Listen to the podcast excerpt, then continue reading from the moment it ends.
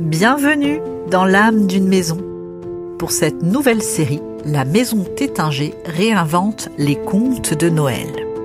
Chaque semaine, découvrez nos podcasts et nos propositions d'accords mets et vins inspirés des contes célèbres et de la magie des fêtes de fin d'année. Laissez-vous porter et redécouvrez le conte de Casse-Noisette et son évocation par Vitaly Tétinger. Casse-Noisette. À peine Clara avait-elle entendu sonner à la porte qu'elle dévala déjà les escaliers. Avec ses parents et Fritz, son petit frère si turbulent, il s'était affairé toute la journée. Des décorations de la maison jusqu'à la grande table magnifiquement dressée, tout avait été minutieusement préparé. Une fois chose faite, Clara était montée prendre une douche bien chaude avant de passer sa robe couleur cassis qu'elle aimait tant. Elle était maintenant prête à accueillir ses invités. La fillette sauta les trois dernières marches, passa en courant devant un sapin déjà enseveli sous les cadeaux et rejoignit ses parents qui saluaient chaleureusement les nouveaux arrivants. Clara se joignit à eux et tour à tour embrassa grand-mère Anastasia, papy Alexandre et la ribambelle de petits cousins qui les accompagnaient. Clara allait refermer la porte quand une voix grave retentit derrière elle. Joyeux Noël La jeune fille sursauta et vit l'oncle Drosselmeyer apparaître dans la nuit. Alors, fillette, tu pensais me claquer la porte au nez, me laisser dans le froid? dit-il en plaisantant. Clara lui sauta au cou, trop heureuse de le voir. Oncle Drosselmeyer Bien sûr que non L'homme lui rendit son étreinte et ensemble, ils rentrèrent se mettre au chaud. Dans la maisonnée, l'ambiance était radieuse. Fritz jouait avec ses cousins, tandis que parents et grands-parents conversaient dans la joie et la bonne humeur. La mère de Clara remit une bûche dans la cheminée, de grandes flammes s'élevèrent. Le réveillon de Noël pouvait commencer. Après un repas délicieux, une dinde au marron agrémentée de petites patates sautées, le moment tant attendu de la soirée arriva. Oncle Drosselmeyer se leva, posa un chapeau haut de forme sur le haut de son crâne et vint se placer devant l'immense sapin couvert de guirlandes et de boules de verre. Il prit un air mystérieux et déclama d'un ton solennel Petits et grands, vous allez bientôt pouvoir ouvrir vos cadeaux. Mais avant, comme le veut la tradition, voici mes plus grands tours de magie. L'oncle de Clara passa parmi les convives, leur faisant tirer des cartes qu'ils devinaient en moins d'une seconde, faisant disparaître et réapparaître toutes sortes d'objets et terminant en beauté par faire surgir d'entre ses doigts des feux d'artifice de toutes les couleurs. Toute la famille l'applaudit et Drosselmeyer salua tel un comédien à la fin d'une représentation. Puis, le signal fut donné et les enfants se précipitèrent vers les cadeaux disposés au pied du sapin. Clara, la plus âgée, attendit patiemment son tour en regardant son petit frère déchirer un beau papier cadeau brutalement. Avec un grand sourire, Drosselmeyer s'approcha de la jeune fille et lui tendit un immense paquet rouge et or, couronné d'un magnifique ruban blanc.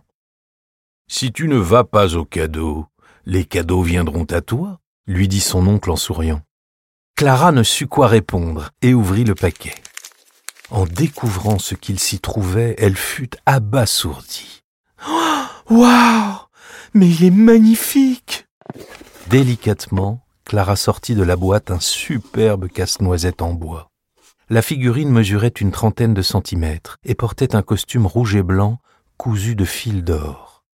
Sur le ton de la confidence, son oncle lui dit Tu sais, Clara, on raconte que ce casse-noisette n'est pas une poupée ordinaire.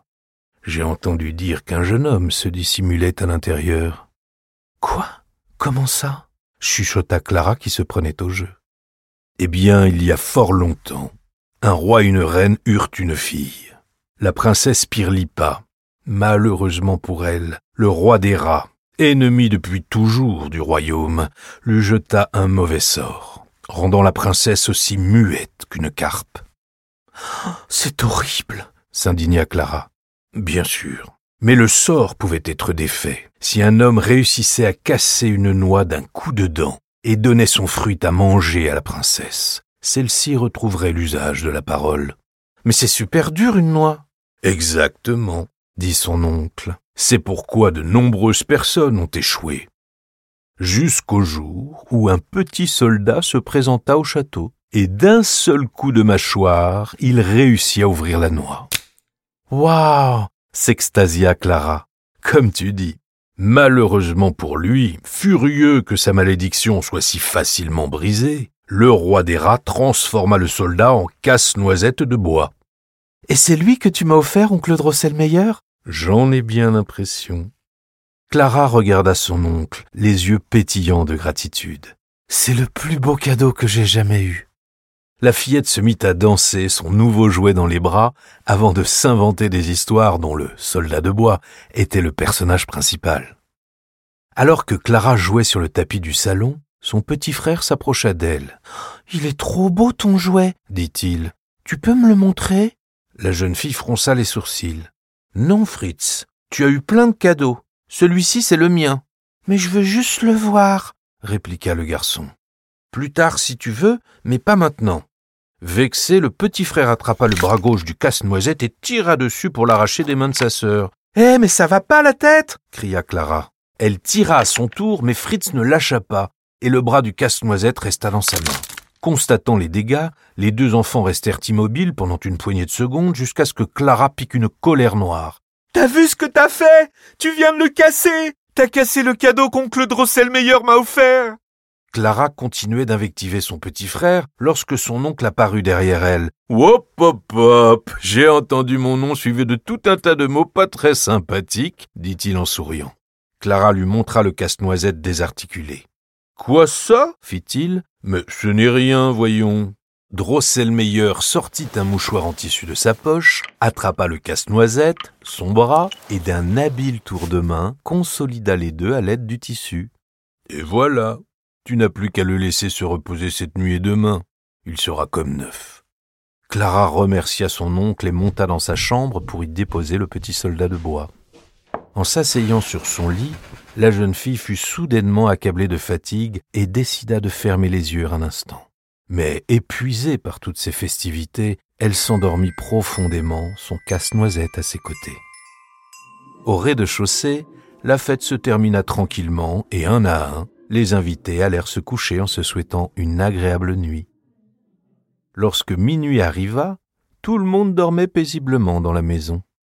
Mais alors, D'où pouvait bien provenir ce bruit qui réveilla Clara, un bruit qui faisait penser à des milliers de petits pas se déplaçant en cadence.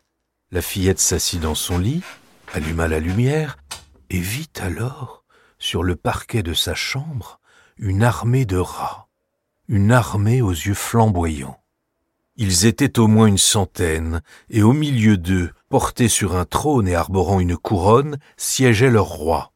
Devant eux, Sûr de lui, le casse-noisette se tenait bien droit et les défiait du regard.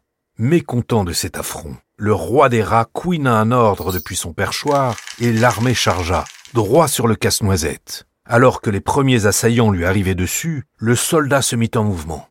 Esquive à gauche, esquive à droite, coup de pied circulaire. Il était impressionnant de maîtrise et de souplesse. Mais les rongeurs étaient trop nombreux et très vite il se fit submerger. Clara voulut l'aider, mais elle se rendit compte qu'elle ne mesurait plus qu'une dizaine de centimètres, tout comme la figurine de bois qui se débattait sous ses yeux. Heureusement, le soldat avait plus d'un tour dans son sac. Il porta deux doigts à ses lèvres et émit un sifflement qui résonna dans toute la chambre. Sortant du coffre à jouets de Clara, un vieux cheval de bois galopa à sa rescousse. Sans attendre, le casse-noisette bondit dessus, et tout en continuant sa course, assonna des coups de toutes parts aux rongeurs qui croisaient son chemin. Mais brusquement, gêné par le nombre d'ennemis, le cheval trébucha et le soldat chuta au sol, aussitôt submergé par des dizaines de rongeurs aux dents acérées. Ne sachant quoi faire, Clara chercha une idée et, en baissant les yeux, vit qu'elle portait encore ses chaussons. Elle attrapa celui à son pied gauche et, avec l'énergie du désespoir, le lança de toutes ses forces sur le roi des rats. Le chausson l'atteignit en plein dans l'œil, faisant chuter l'horrible souverain de son trône. Voyant cela, l'armée de nuisibles se figea dans un silence de plomb. Leur roi gisait sur le sol, immobile.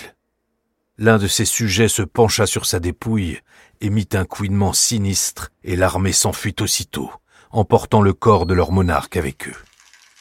Soulagée, Clara poussa un long soupir avant de descendre rejoindre le casse-noisette qui se relevait péniblement. Durant la nuit, celui-ci s'était transformé en un jeune homme fringant qui regarda Clara plein de reconnaissance. Vous m'avez sauvé la vie, dit-il. Oh, vous savez, ce n'était qu'un coup de chance, répondit Clara encore sous le choc. Un coup de chance sans lequel je me serais fait dévorer par ces maudits rongeurs. C'est possible, répondit la jeune fille en souriant. J'aimerais vous remercier, sincèrement. Puis-je vous faire découvrir mon royaume? Je. ne sais pas. C'est loin? balbutia Clara. Oui et non, répondit le soldat en lui tendant la main. Clara l'observa un instant, avant de la saisir. Ensemble, le soldat dans son costume rouge et or, et Clara dans sa robe rose, se mirent à tourner, tourner, encore et encore. Autour d'eux, des flocons de neige vinrent les envelopper. Ils étaient si nombreux que Clara ne distinguait plus sa chambre, se contentant alors d'observer son prince, si élégant dans son costume au reflets dorés. Petit à petit, ils ralentirent jusqu'à s'arrêter complètement. Les flocons se dissipèrent et Clara quitta le soldat des yeux pour regarder autour d'elle. Oh, c'est magnifique, dit-elle en n'en croyant pas ses yeux. Bienvenue au royaume des douceurs, lui dit le casse-noisette. Devant eux s'étendait un paysage féerique où chaque élément était composé d'un assemblage de nourriture.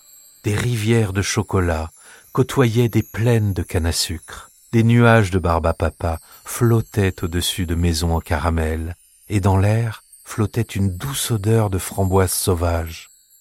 Viens, fit le prince, je vais te présenter à la fée dragée. Clara se laissa guider à travers ce délicieux panorama, jusqu'à un palais de nougat dont les tours semblaient construites en crème chantilly. Dans l'entrée, une dame au visage bienveillant les accueillit. Vous êtes là s'exclama la fée des dragées. Dépêchez-vous, le spectacle va commencer.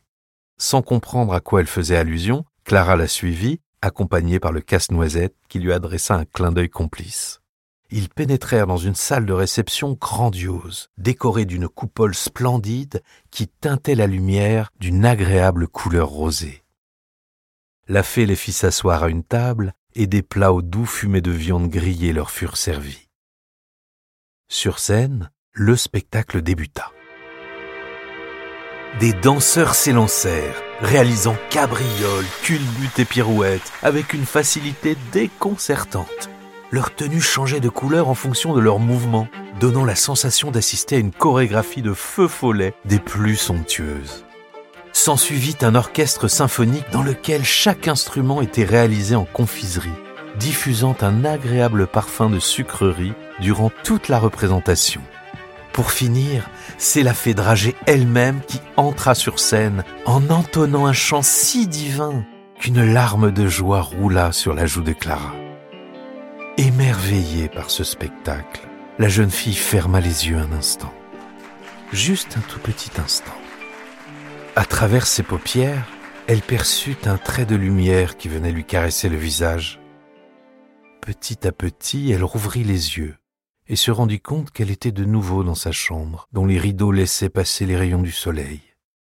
À côté d'elle, le casse-noisette était posé sur son oreiller, parfaitement immobile. Émergeant de son rêve, Clara se frotta le visage. Il fallait absolument qu'elle raconte cette histoire à oncle Drosselmeyer. La fillette se leva et, avant de quitter la pièce, se retourna une dernière fois vers le petit soldat de bois, qui lui adressa un discret signe de la main.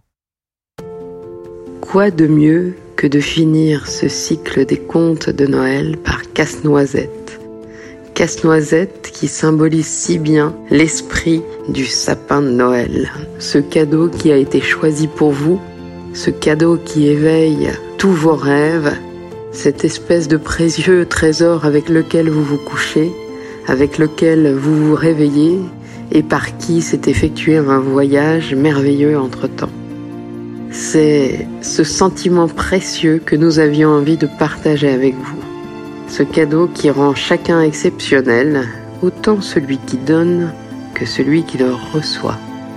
Et pour ces dernières lignes d'histoire, Charles Colombo nous a préparé un délice de Noël que je vous laisse découvrir, qui s'accordera parfaitement tant avec le brut réserve qu'avec le prestige rosé.